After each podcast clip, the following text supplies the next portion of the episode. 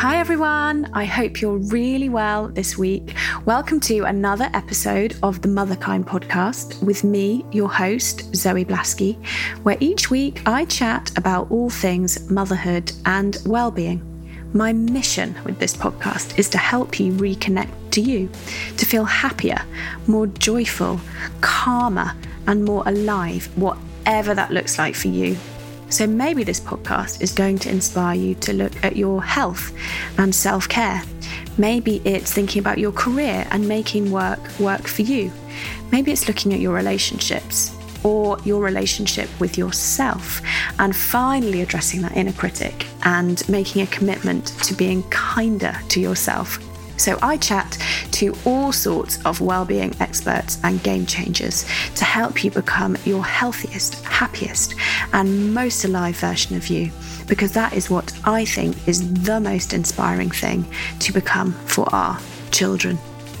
And on to this week's episode. It is with a fellow Zoe this week, Zoe Clark Coates. I'm sure you've heard of her. She is the co founder of the Mariposa Trust, which she founded with her husband Andy after they devastatingly lost five babies. The charity now supports over 50,000 grieving parents a week. How incredible is that? She also has her own TV show on Sky called Soul Tears, where she interviews celebrities and people of note on their stories of loss. She's also been appointed by the Secretary of State to co chair the National Pregnancy Loss Review, which is the first ever review conducted into the care and support of people who lose babies pre 24 weeks. Zoe also has two books out. Her first book, Saying Goodbye, which she put out a few years ago, and her new book, which she amazingly gave me a advance copy of, called The Baby Loss Guide, which is absolutely brilliant, and that is out now. Fair to say, Zoe is one inspiring woman. She has an infectious energy and warmth and kindness, and I'm sure that's going to radiate through this interview as it did as I was sat with her. So, we talk about loss, we talk about grief and her mission and what gets her out of bed every morning. She works incredibly hard. The hours that she works is unreal. We also spend quite a lot of time talking about how we can support someone who's going through loss. I think we all know someone who has had a miscarriage or a loss or grief of any kind. So, that I personally found really helpful as well, just to think about how I can support people in my life as well as myself. As you know, I've had two miscarriages in the last six or seven months, so this episode felt really pertinent to me as well. It's not always an easy listen, this type of topic, but I am really hopeful that you get as much out of it as I did, and that the next time you are asked to support someone who may be going through something like this, or you, you know, gosh, I hope it doesn't happen, but if it did happen, I hope that having listened to this podcast, you would feel better placed to support yourself and others. So here it is. So, welcome to the podcast, Zoe, my lovely namesake. I know. I don't often meet Zoe's, do you? No, I don't. Well, when I was younger, there wasn't any. No. Did you find that? Yeah, I did until I went to high school, and then there was three of us in one class. But it was all the Zoes in one school, I think, all in one class. Because there were, I never met any until I think I got to uni and there was one. Right. But it's still quite. It's still Rare. unusual, isn't it? And I love my name because it means life, and I love that.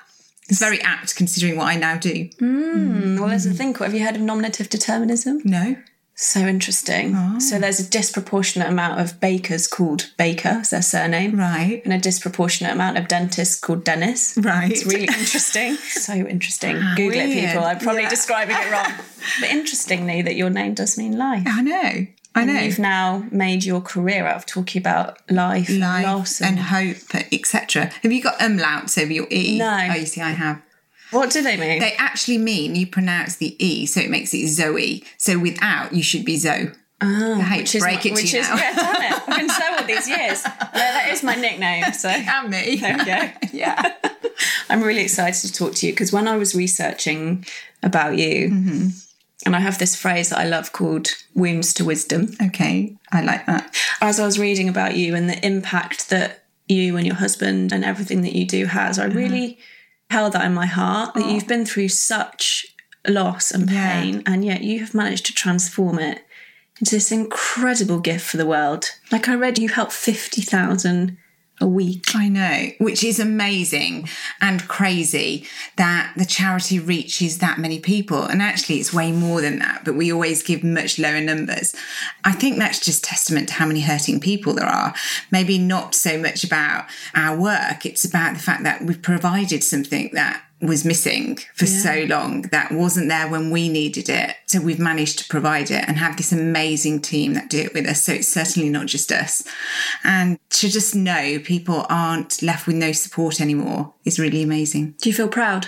I do. I feel very proud. I feel very proud of everything we've achieved, but also what the team, as I say, have achieved because it's a group effort. It takes a village. It's not about two individuals. It's about all of these people. We've got a team of over 240 people who are committed to changing the world one person at a time. And I think it becomes a bit overwhelming if you start to look at the big numbers at the 50,000. So we always say we never look at that big group. We always focus on the one. Would I do everything I do, the 120 hours a week I do, would I do it for one hurting person? And the answer is yes, because I'd want someone to do it for me. So I will definitely do it for them. And while you keep your eyes focused on the one individual, it's not overwhelming.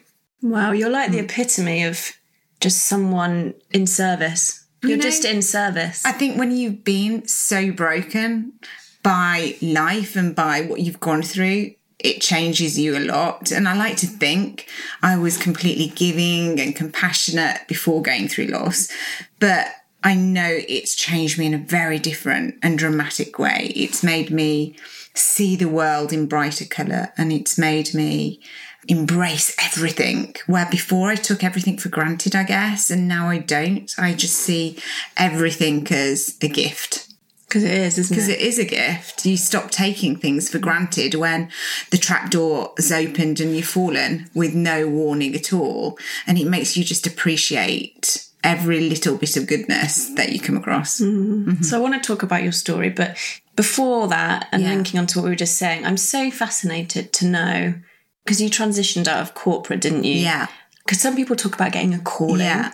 Some people share that they struggle with the decision whether to set up Yeah. this service business. What Yeah. was that like for you? At what point did you realise I want to do something about what I've been through? Right. Well, I'm a big believer that what you go through can be used for good. Yeah. Whatever that may be, because you're best placed to help those people if you've been through it. If that's your heart, because of course, for some people it's not. Their heart isn't to reach thousands of people. They might just want to reach out to their neighbour, which is equally as good. So it all depends on what your call and your heart is. Everything I've ever done is either go big or go home. And so it's you always, always- you yeah, always been like always, always been ever since I was little. It was always if I wanted to do something, I would set up a company to do it. Always from a very early age. I mean, my teacher used to say that she and the classroom assistant only needed to watch me in the class, and they knew what the other thirty students, little five-year-olds, would be doing. So I'd be getting the whole class to catch sunbeams coming through the window. So you're a natural born leader. I think so. I would say a leader, but I would say an encourager in the fact that I'm good at encouraging people to get on board with things or to get involved with things. So is that leadership? I don't know, but it's about getting people involved. And so I've always been about that. So when we went through loss, I was what can we do to help people? What did we need that was missing? We identified what was missing and then said, so how can we go about providing that? And we owned an international company and we said, why don't we start a not for profit division of that company? Offering international services of remembrance at cathedrals because we didn't have funerals for our baby. But it was something that we knew that was needed. I was a trained counsellor and I'd done that as a hobby because my mum's a therapist. I'll throw that in. Never intended to use it professionally, but because of that, I knew what was needed to process through grief. And some of these acts and ritualistic acts like funerals are really necessary to help people. And so we knew other people would benefit from that. So we launched a not for profit division it exploded overnight. The Guardian newspaper ran an article on us saying we were crossing over from the corporate into the charity market. Woman's Hour got involved and they asked if they could record the first service and that made it go even bigger. And so within six months, our website was having over 650,000 hits a month on the website. And so it quickly became apparent that for it to keep flourishing, we were going to have to lay down what we were doing as jobs. That was really hard because we were passionate about our company and loved what we did. There was nothing within us that wanted to change what we were doing. That's it was quite rare. yeah, we just adored it. We worked together. Our clients were amazing. We owned great festivals and events, and it was just great. It was a great job. In fact, we'd waited to have children until we were financially secure and we were working only four days a week. So we had a three day weekend. So we felt and then we went through everything that we did. So to do that, we knew we would need to let go of all of our corporate clients, everything that we'd built, our early retirement plans, and we would have to put every single penny into the charitable Into a not into a profit. not for profit into a charitable division all of our corporate clients would need to go and the company would need to totally service the charity to enable it to do what it was doing because we were only getting all the cathedrals because we were a professional events and PR company so the company still had to do everything to make all of these events happen so it meant we had to remortgage our house it meant we had to put our pensions in we had to give our whole life savings away and put it all into the charity to make it happen. So overnight, we went from financially secure to giving away everything that we had. God, well, my first thought that comes up is just thank you.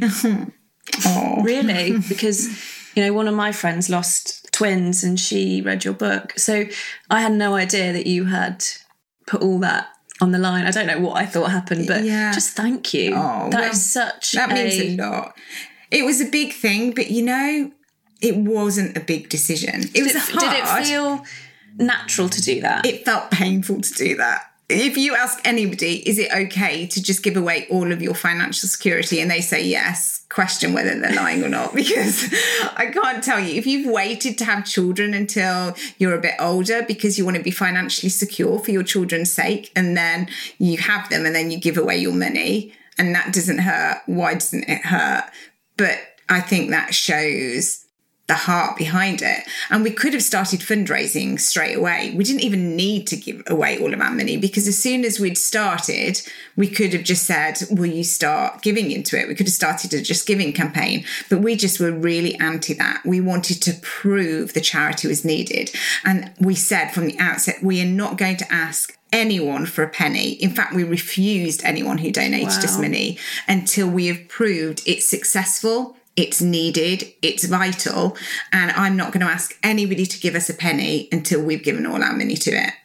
Because how can you do that? yeah Yeah. how can you ask for others if you're not willing to Absolutely. And so, that's what we wanted to do. So it wasn't until we were, oh, well over a year, maybe 18 months old, that we started actually accepting funds, I think. So just to go back to that decision point, because I don't think many people relate on the scale and the size that you're talking about. I Mm-hmm. Think many people will relate about having been through things in their life, Mm-hmm. whether it's loss or whatever it is, and might have that seed of an idea of Yeah. how they might want to help. How did you get over that fear of why are we Yeah. doing it to actually doing it? Is there anything that you could share on how you did that? You talked about dropping into your heart. Yeah.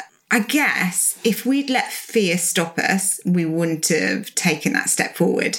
God, and can you imagine if you hadn't have done I know. this? I can't All even those imagine. people that you would that just I can't even helped. imagine. Even for our lives, I can't imagine in the fact of the friends we now have because of doing it and the relationships, etc. As So well it's a as real all the life people. business, isn't it? It is. It's fully everything. It's you and it's Yeah. Andrew and Yeah, absolutely. So I can't imagine not have done it now. But for anybody who's not knowing whether they should take a step of faith, I guess you've just got to go with your instincts. You just know if something is right. And our family initially thought we were crazy. did they? Yeah, absolutely. They said we'll support you, but they said you were utterly insane to do this. But they still said we'll stand by you while you're doing it. That meant the world. It would have been so easy not to do it when we were so scared. And crumbs did we have sleepless nights over it? And the fear and the terror of the bills being paid and all things like that where we just not had that for so many years because we'd worked so, so hard, hard. to build what we had. And then suddenly we were back to that point again where we were worried about bills being paid but I wouldn't change it for the world because we started to see the results of what we were doing and the feedback. So I'd just say, listen to your heart and just go with it. And everything doesn't have to make sense. We didn't know all of the answers. We knew we had the skills to make it work. So I'd always say, be careful on that. Make sure you're equipped to do it because I see a lot of people who start things that don't actually have the skills to do it and it quickly fails. So if you don't have the skills but you want to do it, just rally the right people around you so you can actually go forward positively and have the best chance of making it succeed. Mm, that's really good advice. Let's go back a bit slightly. Yeah. You talked about these five losses. Yeah. Can you talk to us a bit about your journey? Yeah.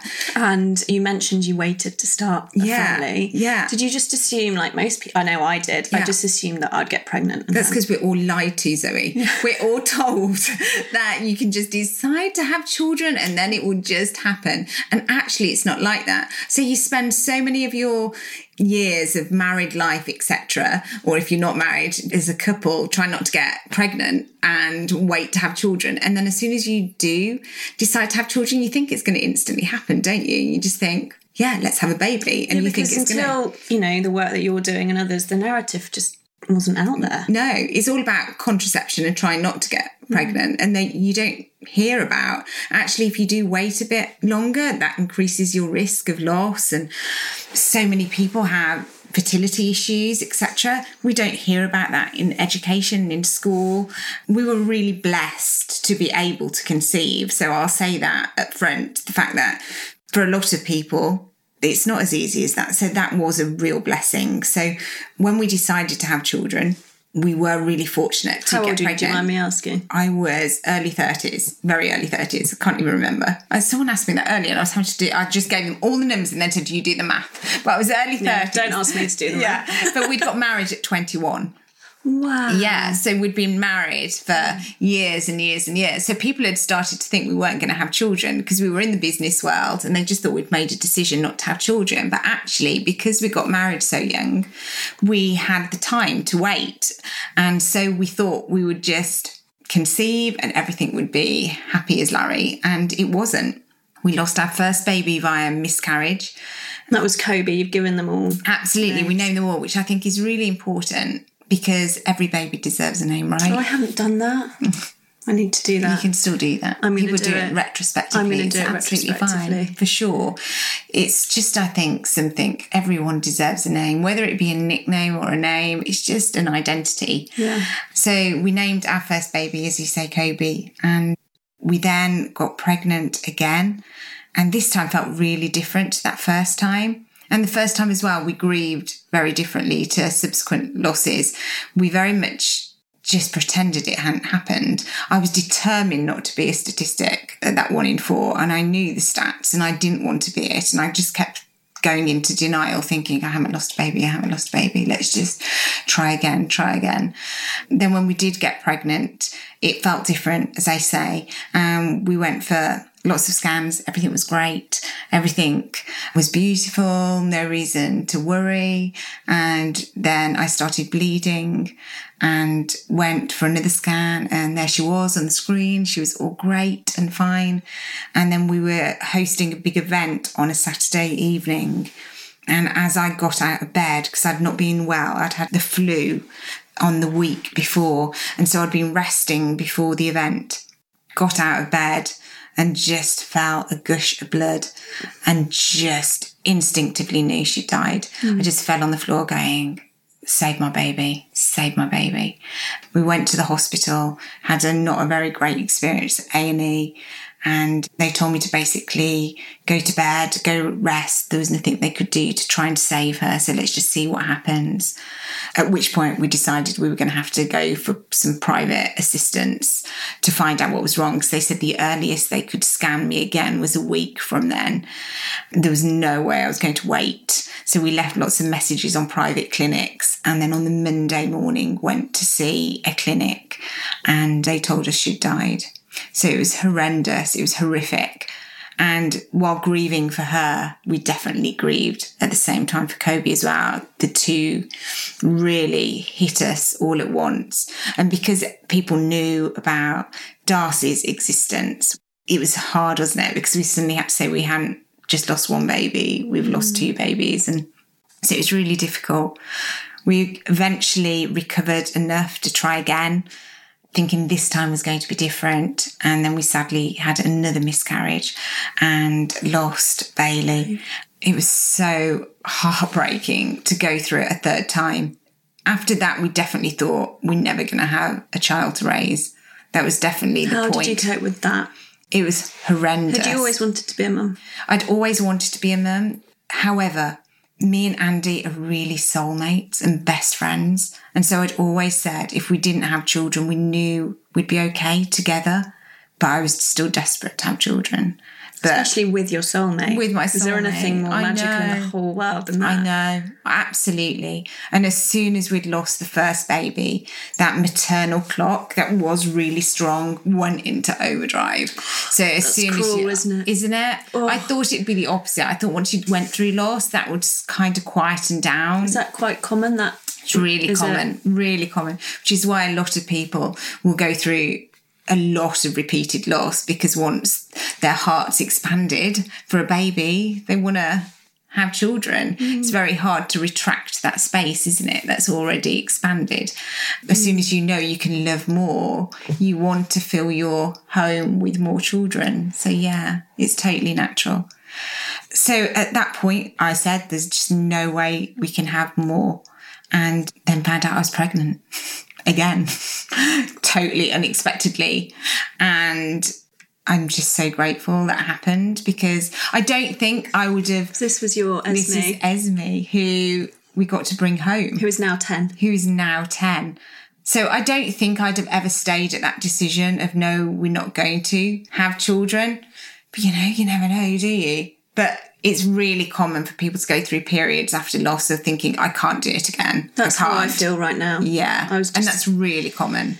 I feel like I was just sharing with Zoe before we started. As many of the listeners know, because I talk about it, but I've lost two Yeah. pregnancies, and that's how I feel right now. Yeah, I just can't don't go know through if it I again. could go through it again. And that's really normal. Many people have that period of time where it just feels almost like self harm to try and get pregnant again. Yeah. Because you just feel like you're just setting yourself up to experience That's how more I pain. feel.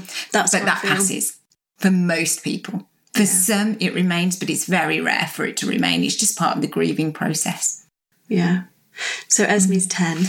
Esme's 10. We got to bring her home. She was our miracle girl. Were you nervous that whole pregnancy? terrified, absolutely terrified, even to the point of going to the hospital where we were putting the car seat in the car. I knew I had to have a C section. And I said to Andy, What if we don't bring a baby home? And he said, Then we'll survive it together.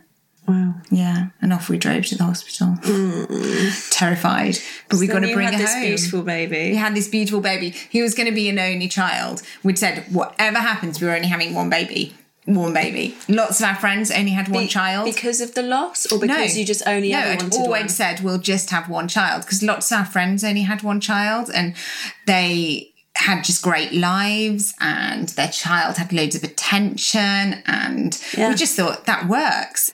Yeah, but that quickly passed within well, even when I was being pushed out of theatre on my hospital bed from the C-section. I said, I wish it was a twin. I wish there was two of them. And Andy must have been thinking at that point, hang on, I thought we were only having one. Well, you manifested that. Yeah. Because then you did get pregnant Absolutely. Well, our next baby, once we decided to have more, because Esme was desperate for a sibling and we just knew we really wanted to have more children. The option to have one quickly vanished and I definitely wanted more and so did Andy. And we got pregnant again. Everything was great. all scans going really great. And then on one scan, exactly the same happened like with Darcy. And Chris, our consultant and friend, turned to the screen and just said, Zoe, I'm really sorry, his heart stopped. This and that was was with Samuel. Samuel. Yeah. And we were back to that trap door yet again.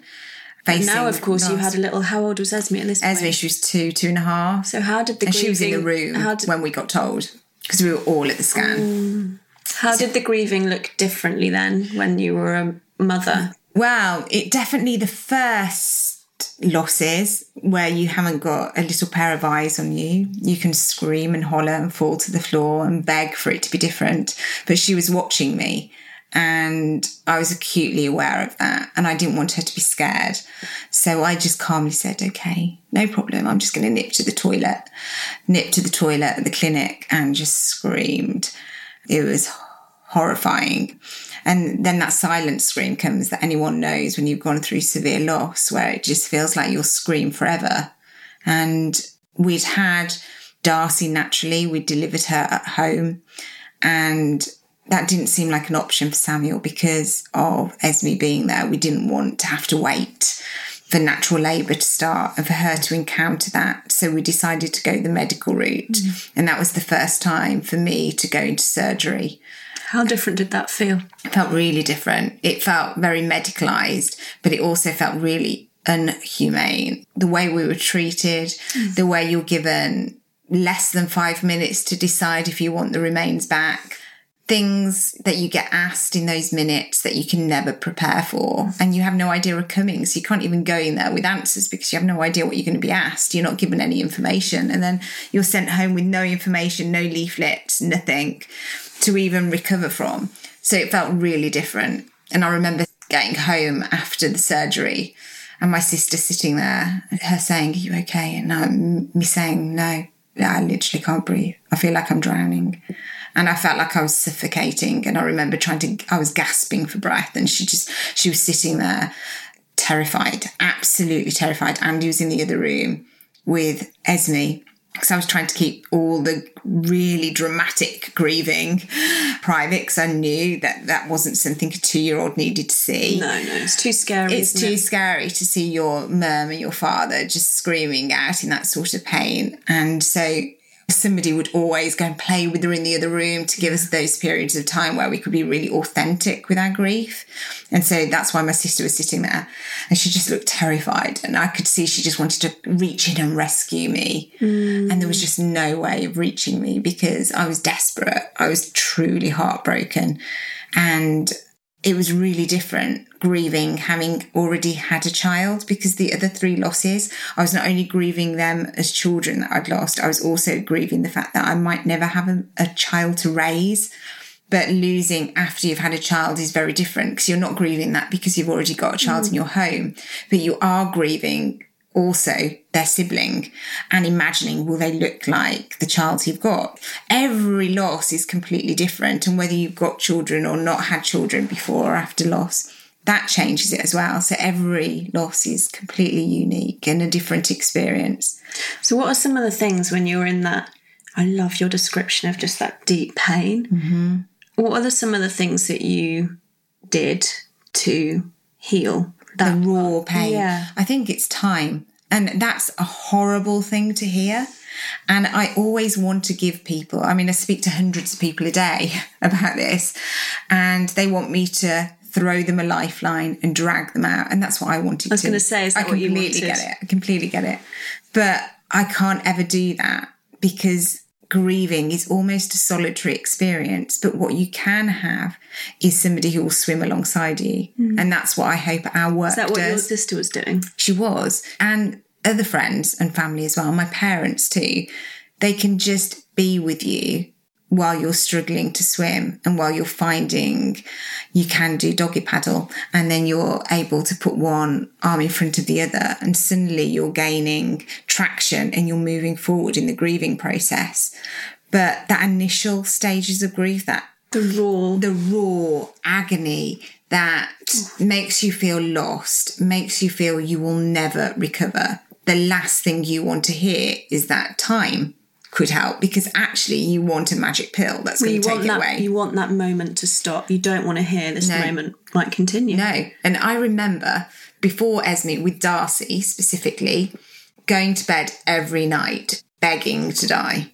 Literally every night, I'd be saying to Andy, the only way I can go to sleep is I pray that I don't wake up tomorrow morning. And I'd pray that every day. I'd read cases where people's hearts had physically broken and they never woke up. And I prayed that would be me. Did you feel suicidal? No. And that's very different. And I cover that a lot in all of the work that we do. There's a difference between being suicidal and wanting to kill yourself and just not wanting to be here. That the pain is just too much Absolutely. Because I would have never killed myself. I would have never committed suicide, but I was desperate to die. yeah, because in that moment, Yeah, I, I just too could, the thought of actually living another day feeling the way I was was so huge that it was hard enough to get through that day, let alone thinking, how on earth am I going to get through tomorrow? And so that's why I knew we needed to start the work we were doing because I knew there was hundreds of thousands of people. I mean, today, just in the UK, 700 people will lose babies. Every day in the UK, 700.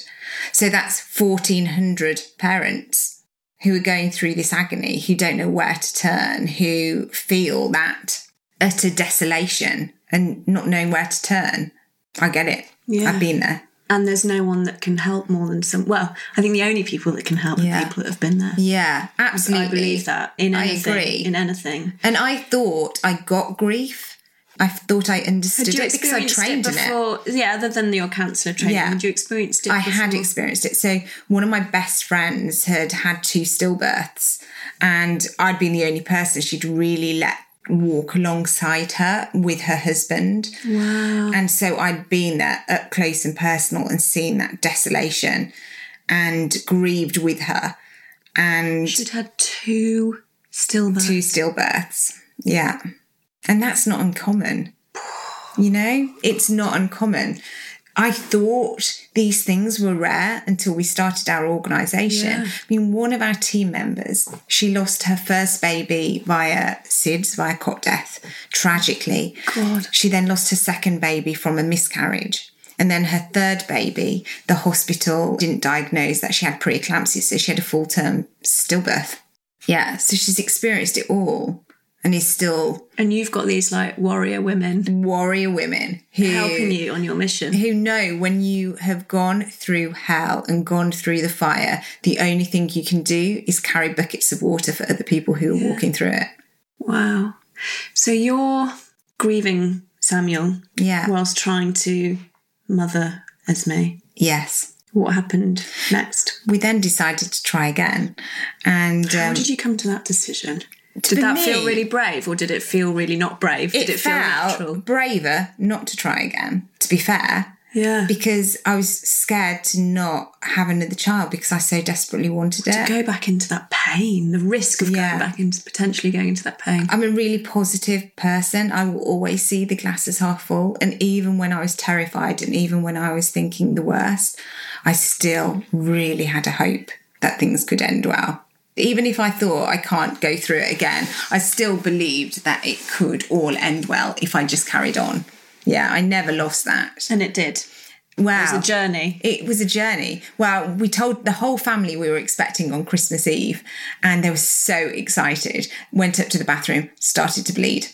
It's like, no, this can't be happening. Isn't that the worst oh, feeling? Oh, was just I've only had it twice.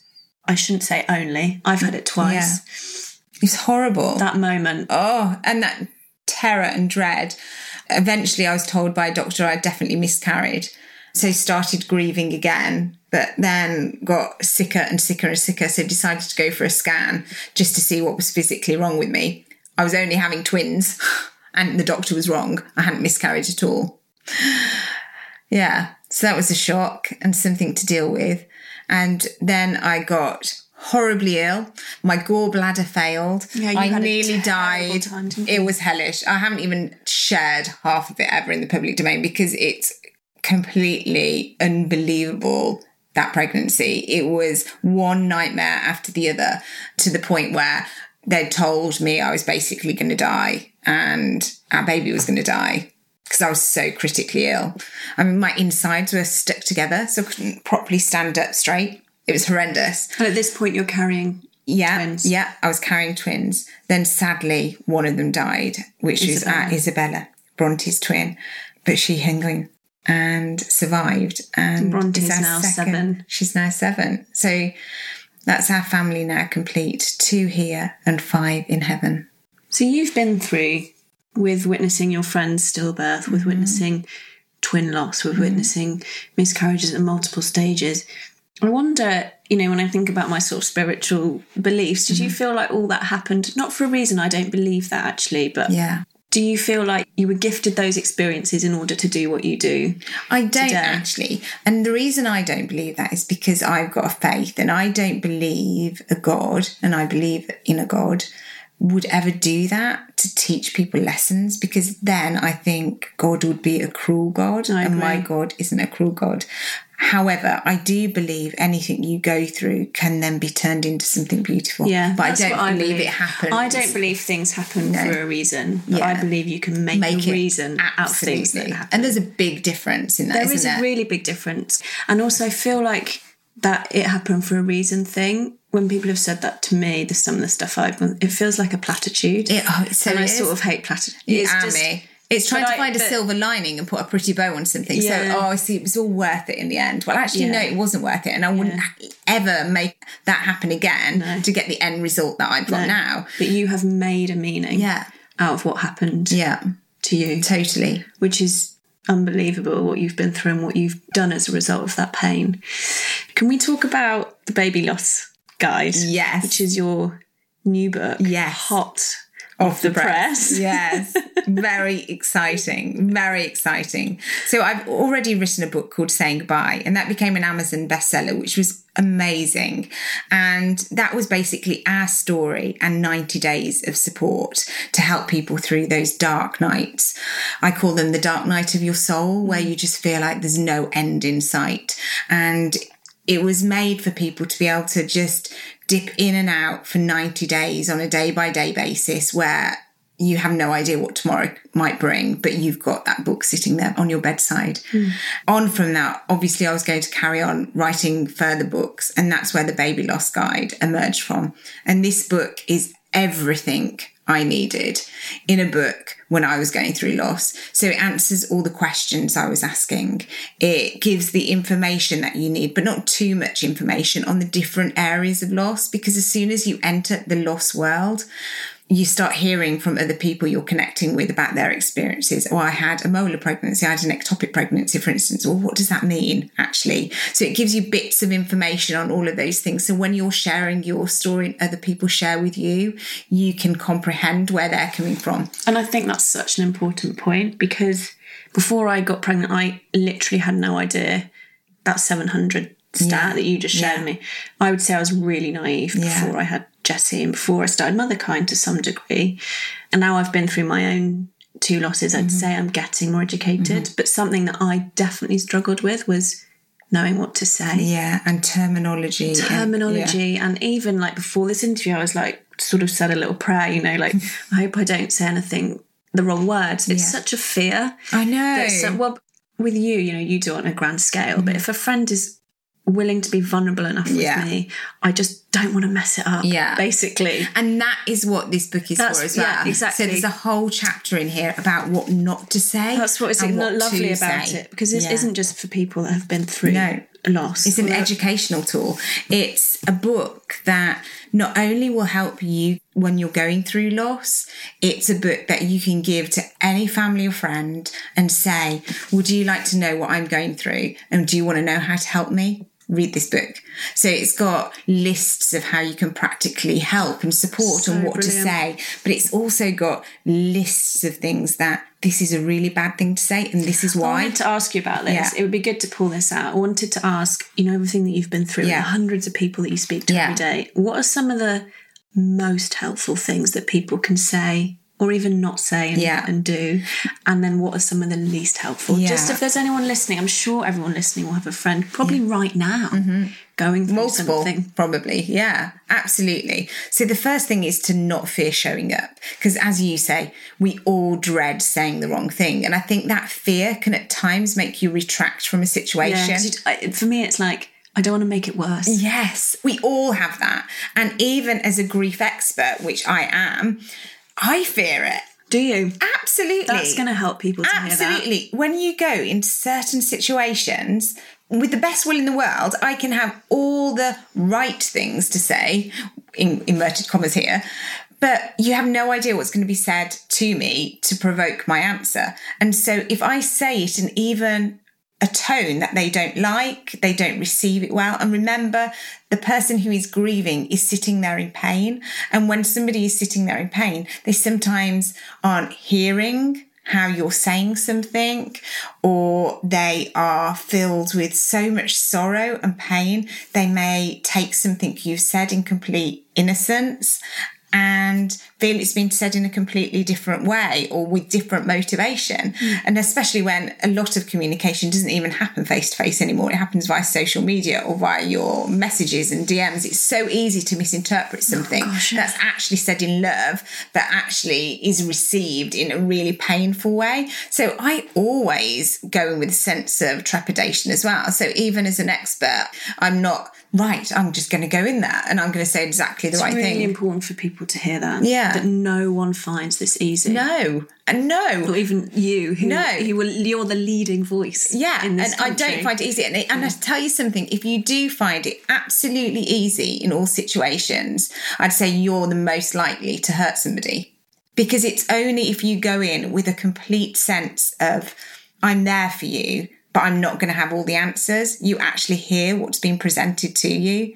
If I just went into every situation thinking, well, I know what to say, I know how to make you feel better, I wouldn't be actually listening because I'd be There's going a- in with my own a agenda. there's a humility in the fear, isn't there? Yeah, absolutely. Of course there is. It's about saying, I won't have all the answers because no one will have all the answers for you, but I'm willing to do everything I can to help you. Is that one of the first things then that is listening and actually trying to Yeah. hear Yeah. someone's pain? and not trying to rescue them from it.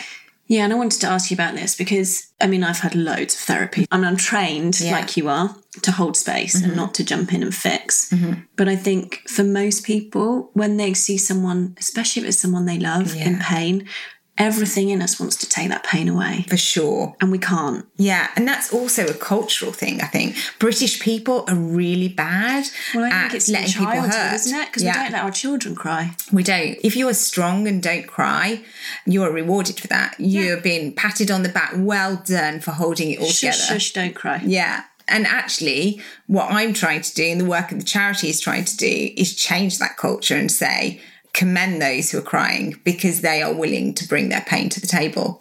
And that is something that should be honoured. And not it starts, it starts with us mums, with how we. It absolutely does. And the temptation to say, come on, come on, it's okay, it's okay. But actually, it's okay for them to hurt and it's okay for them to feel the pain. A bit of a sidetrack story here. Hmm. My grandfather died last week. And it's, so it's sorry to yeah, hear that. it's been this most horrendous experience where we took him to a hospital appointment and he was told he would have two to ten years left, and he died three weeks to the day Oh my god! being told. so so nothing could have prepared us for it. So my girls had been around him the whole time because we've been nursing him, getting him back on his feet, and so they've spent so much quality time with him. And obviously, been hearing that Grandad's not very well at the moment, but he's going to be okay. He's going to be around for a long time. Mm. And then you had the two to ten years. yeah, absolutely. All the doctors were saying the same thing. And so we were really confident. So we were able to reassure them that Grandad's going to be okay. And they're so close to him.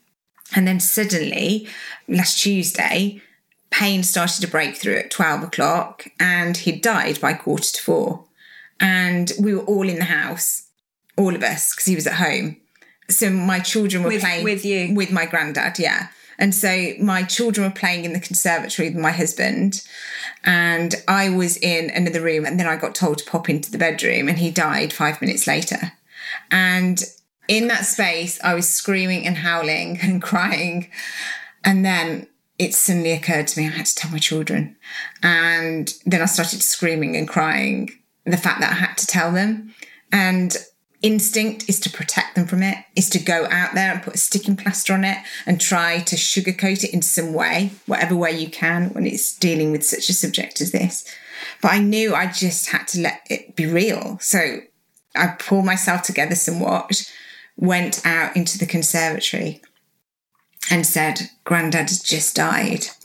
And my youngest started screaming and fell to the floor mm. and said, Mummy, Mummy, I'm never going to feel joy again. And I was crying and sobbing and I wanted to tell her everything's going to be better. And I knew that was wrong. So I just said, I know it hurts a lot, doesn't it? It's okay to hurt and it's okay to scream and you can carry on screaming. You scream for as long, as, long as, you, you want to scream and you cry for as long as you want to cry. It's entirely appropriate. Yeah, absolutely. And I could have said, come on, it's going to be okay. And Grandad had a great life and he's not in pain anymore. And I could have looked at the bright side as we've just been saying. But I didn't. I just said, it's okay to hurt like hell right now. And what you did is you validated their feelings. Yeah. And they cried and cried and cried. And the following morning, when I woke up feeling just as sad as the night before, Bronte skipped into my bedroom and said, Mummy, Mummy, isn't it a beautiful day? Just look at the sun and how it's shining. Today's going to be good. And that is a lesson on children and grief. If you let them be real, if you let them journey that emotion, it's so raw and so deep.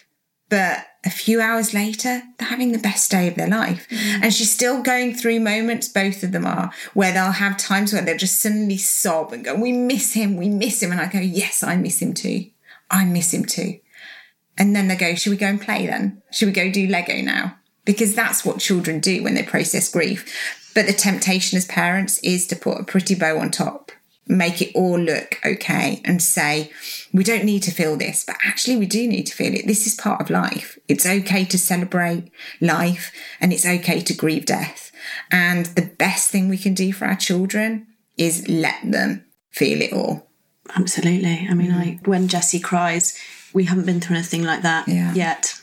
But even when she cries, when she falls over or something, I say, keep crying until all the pain goes. Yeah. And I hear some other mums like looking at me like, but because I know, because of the work that I do, that yeah. tears are our natural way of releasing pain. They it's are. what they're there for. Yeah. So it's when we hold on to our pain that then problems it gets, happen. It gets bigger and problems yeah. happen. So I say, cry until it doesn't hurt anymore. Yeah. And do you know what's fascinating? Every time it's quick yeah. She cries and I go, Does it still hurt? She'll go, Yeah. And I go, Cry more, get the pain away, get the pain away. And then she's like, it's like, okay like, now. Like a mini version of what your girl's yeah. modelled. It's fascinating. Isn't I mean, it? It's fascinating, but it's also nature. It is. It's how we were created. And what I find fascinating is that tears of grief are different to other tears. So they contain different chemicals and hormones. No. Yeah. So tears of happiness, if you cry with happiness and joy, they're made up of different substance of tears of grief because we're meant to be allowing those chemicals and those hormones out of our body. Processing. And if you keep them inside, that's when internal damage starts to happen. Absolutely. All my troubles in life from trying to avoid crying. Pain. Anyway, so we were talking about supporting someone. Yeah. So this first thing that you want to talk about is giving someone the space. Space. Not jumping in and fixing. Uh-huh. Validating the tears. Yeah.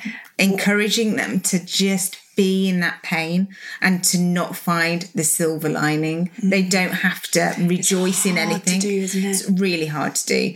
And it's so painful to do. You're not just going to be sitting there as a sitting duck, you're going to feel that pain with them because when you can't rescue somebody, you feel it and it hurts. And the temptation is going to be to run right out that door that you've just been invited in. Mm. But if you're a good friend or a loving family member, you have to overcome that and you have to just sit there and you have to say, I'm going to sit here even if it hurts. And even though I might prefer to go shopping or out with other friends next week instead of coming back here, I'm going to come back here anyway because that's what I would want them to do if we were in different positions right now. Mm. Holding space. holding space and showing up. And what about anything to say other than I hear you, I'm here for you? Avoid anything that starts with, well, at least. And this is There's- Brené Brown's, isn't it? Brilliant. Yeah. Empathetic responses do Yeah. not start with at least. ever. And that's one of my big things in the book as well. Anything that starts it with at least is a no go because that is about robbing somebody of their situation. Invalidating someone of their experience. It is. You shouldn't so- be feeling the way you're feeling because at least you know you can get pregnant. yes. well, and everyone used to say that to me. Everyone used to say, at least you I've can get had, pregnant. I've had that said. Well, I've had people say to me around these two miscarriages, at least you're already a mum. yeah. It comes from such a good place. I understand where it comes does. from, but this is why what you do is so important, But it and why this book is so important Yeah. because this is the education. Because we don't get taught this in school. No. if our mums weren't therapists, Yeah. we don't get taught No. this language. So I think that's really important. Just remove at least. remove from, at least and just say keep giving permission for them to keep telling the same story. Yeah. because when you're processing grief you need to repeat the story again and again. That's how your brain comes to terms with the trauma that you've gone through.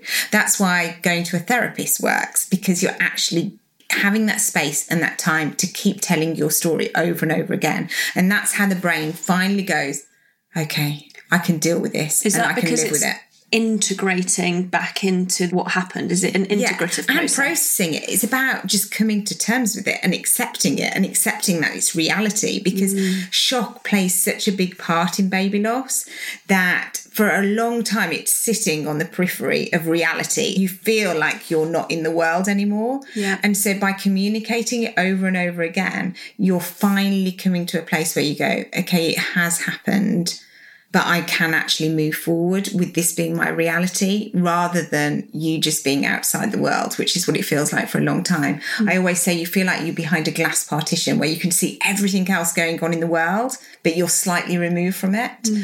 And it just feels really odd that everything's going on as normal, that people are going to work, that the birds are singing, that mm. cars are moving, when actually you're in this new world that you can mm, only you watch from a distance. different. And by talking, that stops that feeling from becoming a long term factor in your life because eventually your brain accepts what you've been through. That's really important for people to hear. Yeah. But it's hard to keep telling your story unless you're given permission to tell it because you feel like, well, I've told you this already and I'm repeating myself and you're going to be bored now. So if you give your friends permission, if you need to tell me this same story 20 times, you're giving them such an amazing gift. Hmm. And then let's go on to the other side. So we've already talked about the not saying at least. Yes. Is there anything else which is just deeply unhelpful for people to do or say or not do or not say? Try not to put pressure on people to re-engage with the world. That's something that's Like, come on, let's get dressed up and go shopping. Yes. All that stuff. Because actually, it can really trivialize what people have gone through. Yeah. And that's, again, one of those things that people, because they struggle with knowing what to say, they fall back on that. Well, why don't we do this? Why don't we do that? Yeah. This sort of Let's go to a forced excitement. Yeah. And actually, let them just be and you be with them and then let them lead the way. that's, that's- really good advice. Yeah, instead of just trying to be the cheerleader for their life. They don't need a cheerleader right now. They need a I'm- tissue holder. Yeah, and that's what I'm really like. If people could take from this, it's not your job as the person to fix it. No, It's- and rally them No. into feeling happy again. No, because you can't do that. No, and they might not want that. And they might not want that. And eventually they might resent you for exactly doing that because it feels like one, you're trivializing their loss, two, you don't get them, and three, it can make you look really uncompassionate. Well, I think it's always like a, I know what you need. Yeah. When actually, how do you know on earth what I need? Yeah. And actually, they don't know what they need for a mm. long time. So, actually, just sitting with them and letting them be and not putting pressure on them. Yeah, allowing them to tell their story. And take away some of the practical issues. I always encourage that. So, if you can take them over dinner, regularly do that for a while they might not want to socialize they might not even want to talk so when people say to me what's the best gift i could give somebody i say tell them you'll bring dinner and just leave it on their doorstep at five o'clock every day and that you'll ring the bell you won't be there because you'll be gone But dinner will but be. dinner will be there so that they can know at five o'clock every night. They don't have to think about that. And that's especially important if somebody's got children and they're encountering loss because things still have to tick over. It's a bit easier if you haven't got children in your home because you can take more of that space to just recluse and to go to bed and stuff. But when you've got a two year old who still needs feeding, entertaining, wanting to go to the park, dates. playing, exactly. Any sort of practical help, especially in those circumstances, is great. Say, can I take your child or children out to the park for the afternoon? Can I take them to the mm. zoo? Can I take them to do things? Because where children are fine being around grief and loss and it's healthy, it's not healthy for them to be submersed in it 24 7. They need that escape to just go and be, to go and run and be children, to have that escape. Because as I say, they dip in and out of it. And so they need times to be able to extract from that situation. So if people can say, can they come round and play at my house for the whole afternoon? That's such a gift to a grieving parent. Mm. That's really, really important. You're, you're making me think of a friend who lost twins, and I'm thinking, did I do enough? But that's not helpful. It's not, it's not. Trying not to like shame myself. Yeah, because there's enough? no shame in it. Yeah. That was why I was really cautious about writing the chapter in the book about what not to say, etc. Because I didn't want people to feel guilt. I didn't want people to be reading it going, "Oh my goodness, I've done I've that. I've that, done that." yeah. And we're all going to go through that at times in our life when we suddenly discover that we might have said or done the wrong thing or not showed up in a way that may have been the most helpful. So I don't want people to read this in any way in that way. And I hope I've addressed that by saying you're going to read this and think of things and you might want to address that. And I've actually suggested if you really feel that you've messed up big time with somebody, just say, I've just been reading the baby loss guide. I've discovered the fact that I might not have shown up in the way you needed me to, or I might have said things. I am so sorry for doing that. Please forgive me. I didn't know, but I know now. There's so much power in that. Yeah. In making It's a gift to people. It's- oh my gosh, I've had amends made to me like that. Deep Yeah. things. Oh, it's so It powerful. means the world, The, it? depth that comes from those types of conversations and you know, and I love that. I don't know whose phrase it is, but you know, when we know better, we do better. Yes. It's not that anyone And you know, if I think about me of my friend, I wasn't trying. I just, I think I just hadn't thought about. Yeah. I could have taken her son on a play date. I could have taken him. I could have, and I didn't. What is the phrase? Forgive yourself for what you didn't know, then you know better. I love that. It's Yeah. all about the fact it's that. Maya Angelou. Actually, Is it? Yeah, I, I, can't so. remember what it is, but it's so powerful because we do actually hold ourselves in judgment and guilt, but we didn't know better then. Yeah, I didn't know, so and actually, once you do know, that's the only time you're accountable for it, really. Absolutely. So, is there anything that we haven't talked about or that you want to share about this book or anything at all before we start meandering towards the end of the, the Well, podcast? I guess some of the big questions I'm being asked about is, is it for men and women? And absolutely it is. It's for both.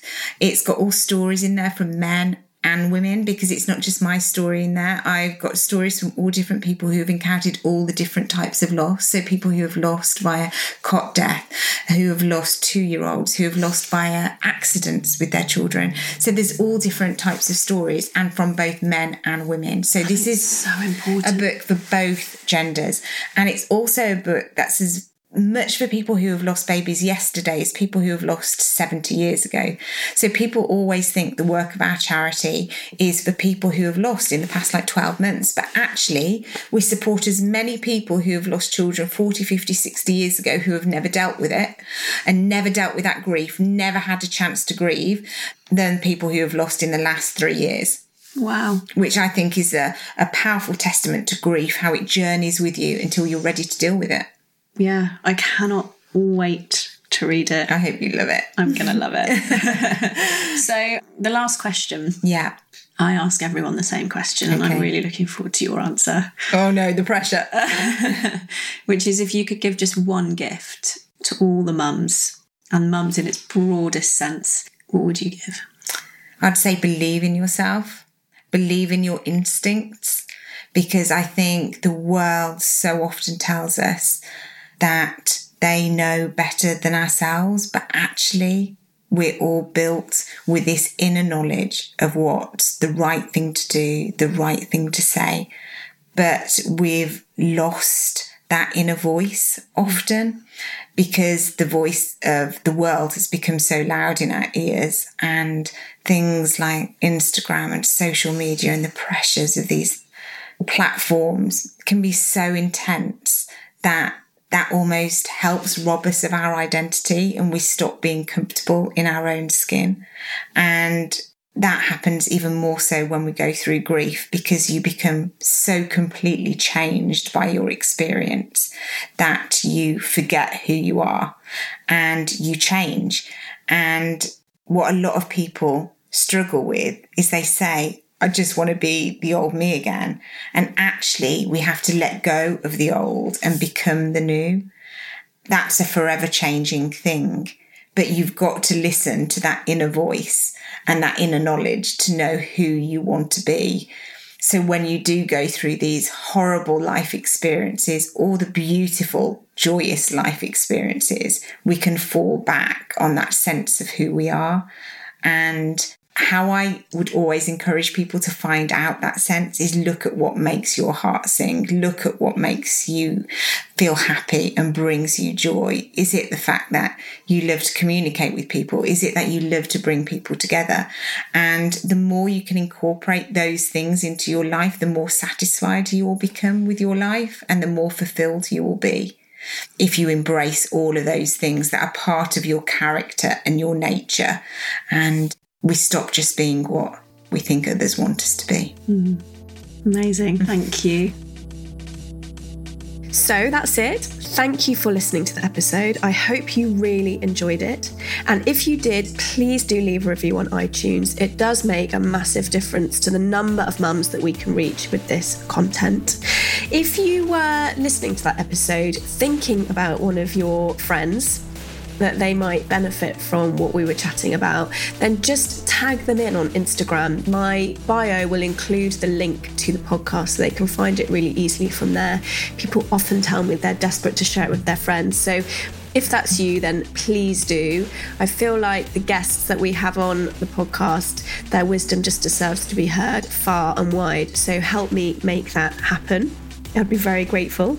And also, if you want to send me any comments or thoughts about the episode, then please pop over onto Instagram at motherkind underscore Zoe. And also, just to let you know about my coaching. So, I do work one on one with mums on my program which is a three month program called Reconnect to You.